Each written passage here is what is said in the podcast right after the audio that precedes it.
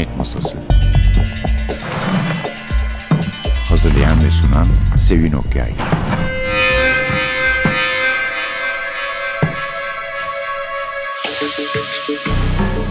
Merhaba, NTV Radyo'nun Cinayet Masası programına hoş geldiniz.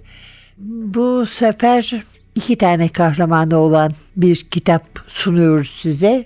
Yazarının zaten daima iki tane kahramanı olmuştur. Yazarımız Tess Gerritsen, kahramanlar da iki tane kadın, bir kadın dedektif, bir tane de kadın adli tabip. Yani vaktiyle CNBC'yi izlemiş olanlar çok iyi hatırlayacak. Rizzoli ve Isles çünkü dizileri vardı. Çok sevilen bir diziydi o da. Jane Rizzoli ve Maura Isles şeklinde. Jane Rizzoli acar dedektif diyebileceğimiz türde bir polisti. Korkusuz, her şeye atılır. Isles ile düşünmeye daha fazla önem veren soğukkanlı bir karakterdir. Arkadaşlar ama karakterleri birbirinden farklı olmakla birlikte Rizzoli Tess Gerrison'ın dizisine The Surgeon cerrahla ikinci bir karakter olarak giriş yaptı ve devam kitabı The Apprentice çırakla yıldız mertebesine yükseldi. Dediğim gibi atılgan, keskin zekalı, çabuk sinirlenen bir polisti. Öyle de bir insandı. Yani aile ilişkilerinde de çabuk sinirlenmesiyle tanıyorduk onu. Boston'da yaşıyordu. Cinayet soruşturmalarında da çoğu kez Iles ile eşleşirlerdi. Iles okulların karşısına ilk defa çırakla çıktı. Rizzoli'ye benzemeyen sakin bir bilim insanıydı demiştik zaten. Dedektifi Angie Harmon, Ölülerin Kraliçesi denen doktor da Sasha Alexander oynardı. Bugün sunduğumuz son kitabı geçen yıl yazdığı kitap Tess Gerritsen'in Bir Sırrım Var I Know a Secret bu ikilinin son macerasını ele alıyor. Yani her ne kadar televizyon dizisi artık yapılmıyorsa da kitaplarda Tess Gerritsen hala onları yazmaya devam ediyor. Belki de özel bir yakınlığı, muhabbeti vardır. Neden olmasın? Çünkü Tess Gerritsen'ın kendisi de bir adli tabip. Belki de Maura Iles'a özellikle bir sempati duyuyor.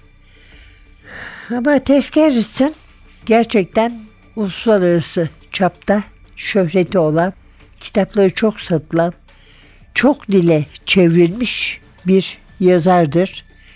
İyi bir yazardır, iyi bir polisiye yazardır. Gayet sağlam olay örgüleri vardır ve son ana kadar sizi heyecan içinde bırakır. Jane Rizzoli'nin yardımcı role çıktığı Harvest Cerrah aynı zamanda onun da ilk kitabıydı. Şimdi ise arkadaşımız Suat Çalkevik her zaman olduğu gibi bize kitaptan bir bölüm okuyacak.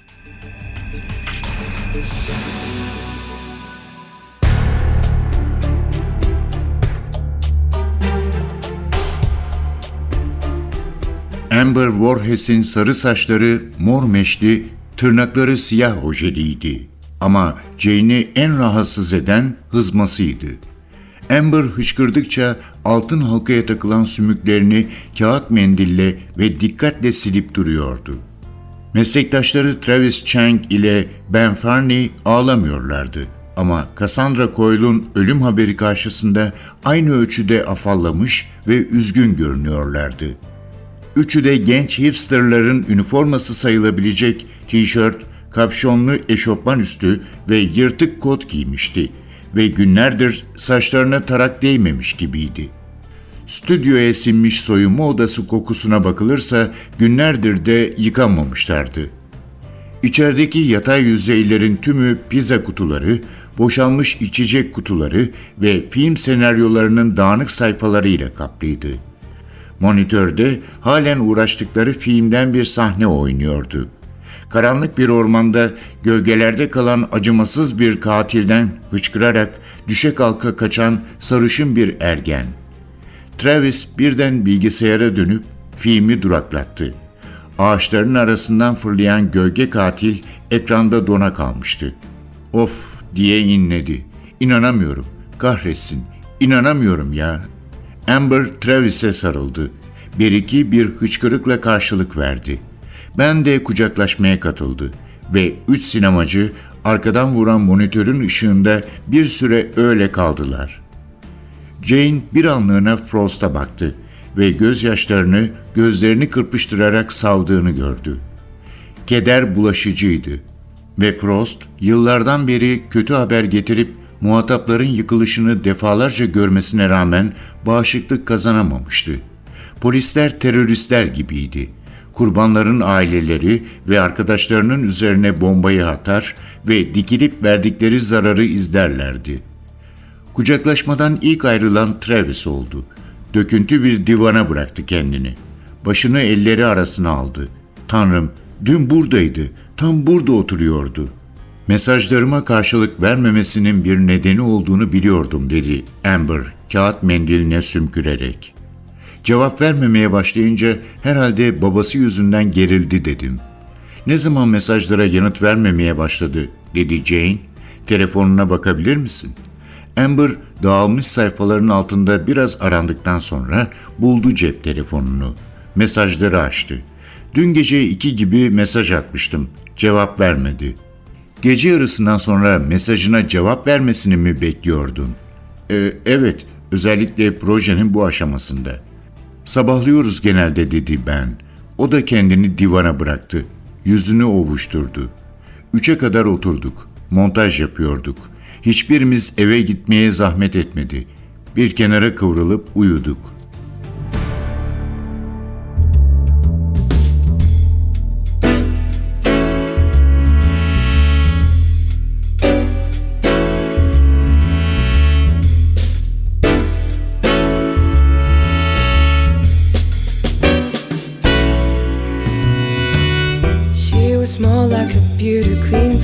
receive.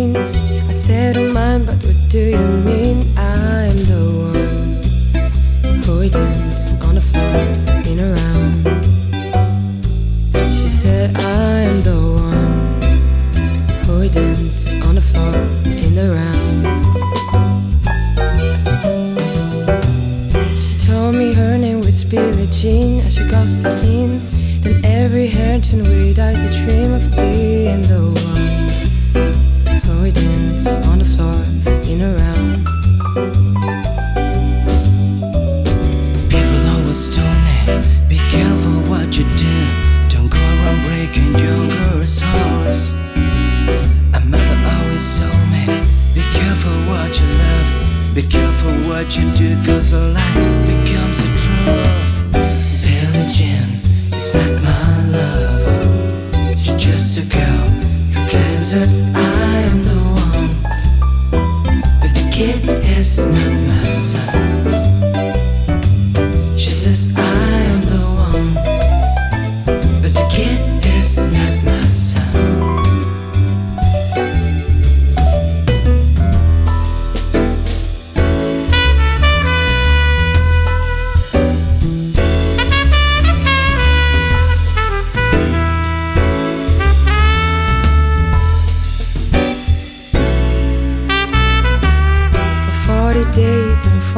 40 nights, love was on her side. But who can stand when she's seen the man, her skins and plans? Cause we dance on the floor in the round. So take my strong advice. Just remember to always think twice. Told my baby with dancing treat and she looked at me and showed a photo of my baby cry his eyes were like mine so we danced on the floor in a round People always told me, be careful what you do. Don't go around breaking young girls' hearts. She came and stood right by me. Then the smell of sweet perfume. Happened much too soon. She called me to her room. Billie Jean is not my love. She's just a girl who claims that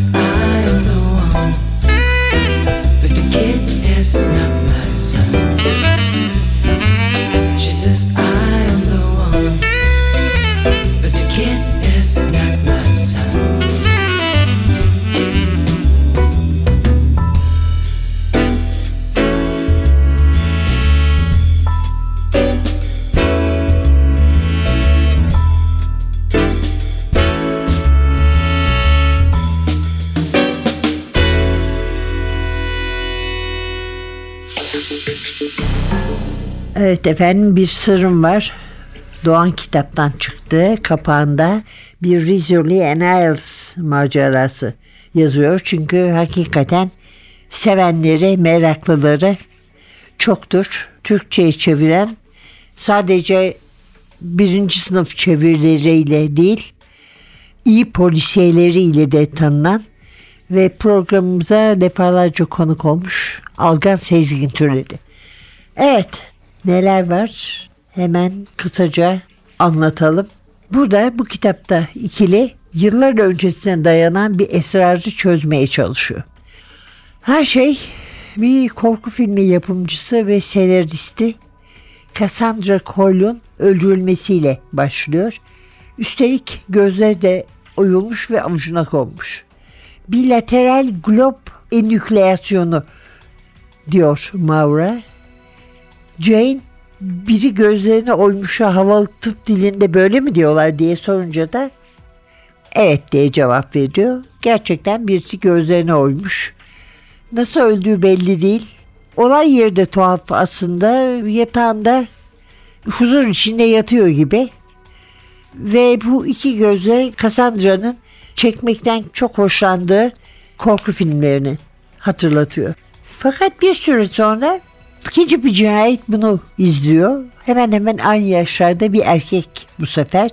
Ölüm nedeni gene belli değil.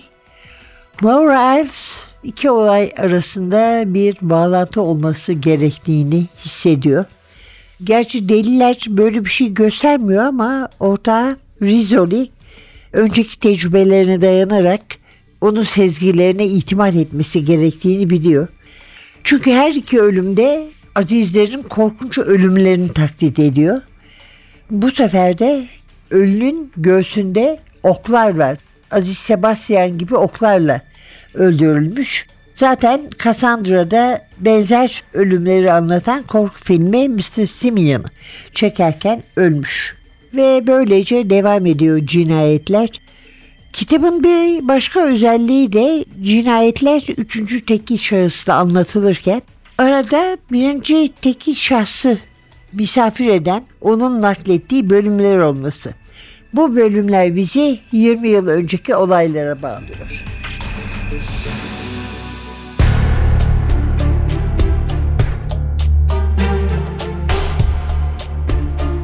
Kutu bir tür barış teklifi miydi? Belki Amalthea kendi çarpık mantığıyla Maura'nın biyolojik ailesinden kalma bu yadigarları isteyeceğini düşünmüştü. Maura'nın hiç haberdar olmamayı dilediği aileden, bir canavarlar ailesinden. O canavarların sonuncusu şu anda kanserden yavaş yavaş ve acılar içinde ölüyordu. Amalthea'da gittiğinde hepsinden kurtulmuş olacak mıyım diye düşündü Maura. Kendimi yeniden San Francisco'dan saygın bay ve bayan Ayaz'ın kızı olarak görebilecek miyim? Amalthea, kocası ve oğullarının bulunduğu bir fotoğrafa bakarak aile saadetine gel dedi Jane. Anne, baba ve küçük Ted Bundy. Oğlanın ona benzediği kesin. Oğlan, katil abiyim dedi içinden Maura. Onu ilk kez cesedini incelediğinde görmüştü. Fotoğrafta soyu, kar uğruna cinayeti meslek edilmiş ailesi vardı. Ameltea bu yadigarları gerçekte kim olduğundan asla kaçamayacağını hatırlatmak için mi yollamıştı? Yine akıl oyunları oynuyor dedi Jane fotoğraflara bakarak.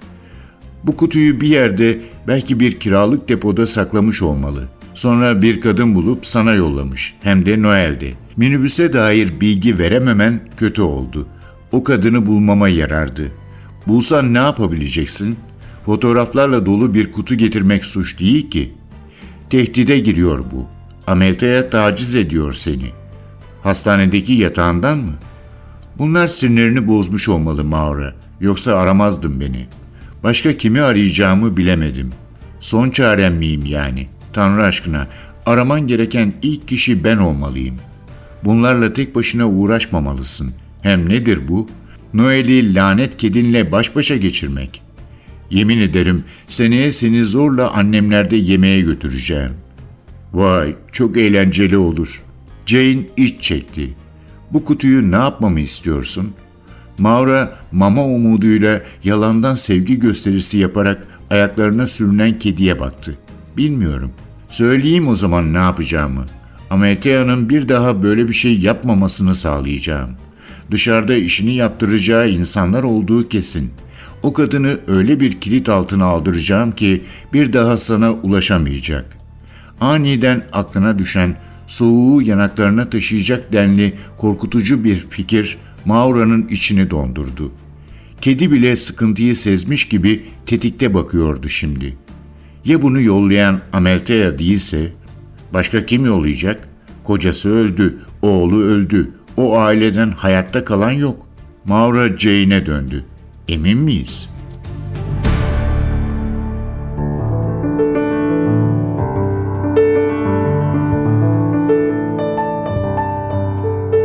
Someone tapping on my window pane.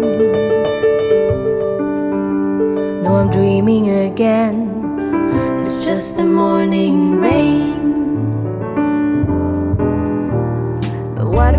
The voices from the room next door? The sounds of your steps on my wooden floor. The silence only could be what it should. If loneliness will leave me alone, nothing will do me more good than not being on my own.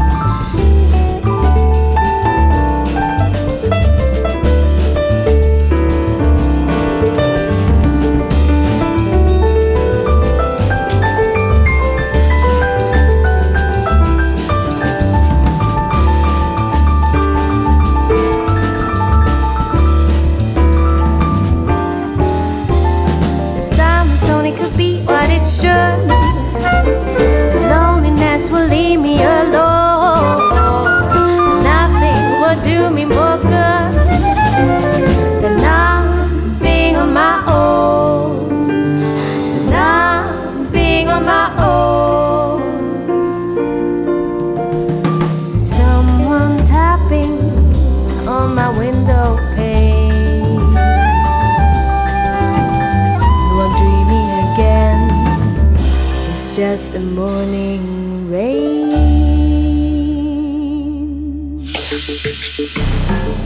20 yıl önceki olaylardan söz etmiştik.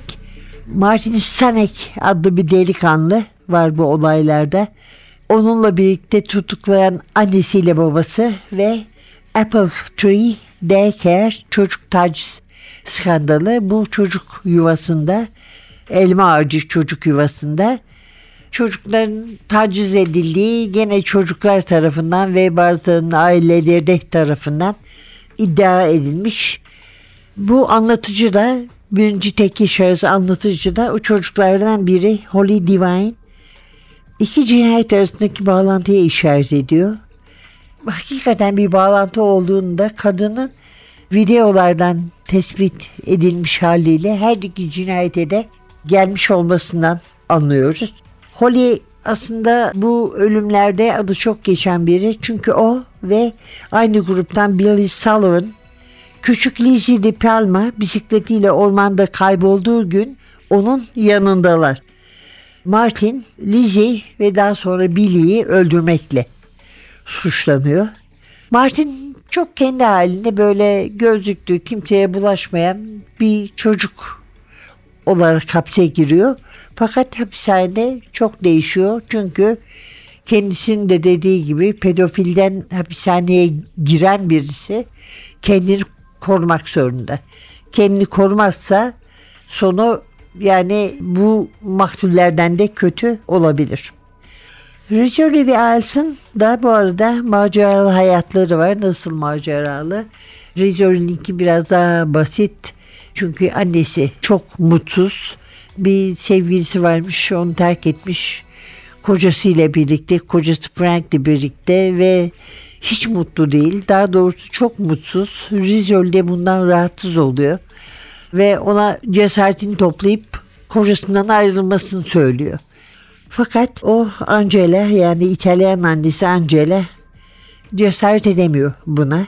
Maura'nın daha ciddi bir sorunu var. Maura'nın annesi hastanede onu bir daha görmeyeceğine yemin etmiş olduğu halde ölümün eşiğinde olduğu için görmeye gitmiş. Bir daha görmeyeceğine karar vermiş çünkü annesi, biyolojik annesi seri katil Almaltea ve kızını etkilemeye çok çalışıyor. Onun da bu işlerle bir ilgisi var. Şöyle bir ilgisi var. Martin'in annesini çok korumuş hapishanede.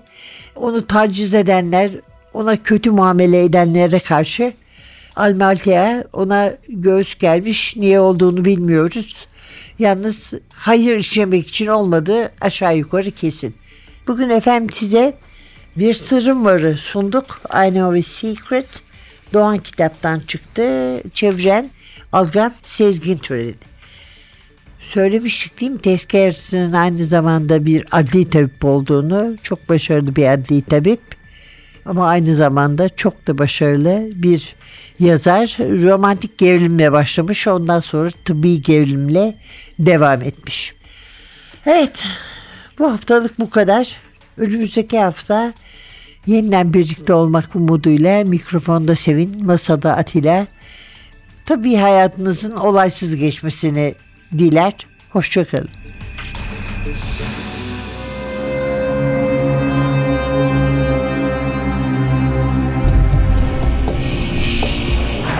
Cinayet Masası. Hazırlayan ve sunan Sevin Okyay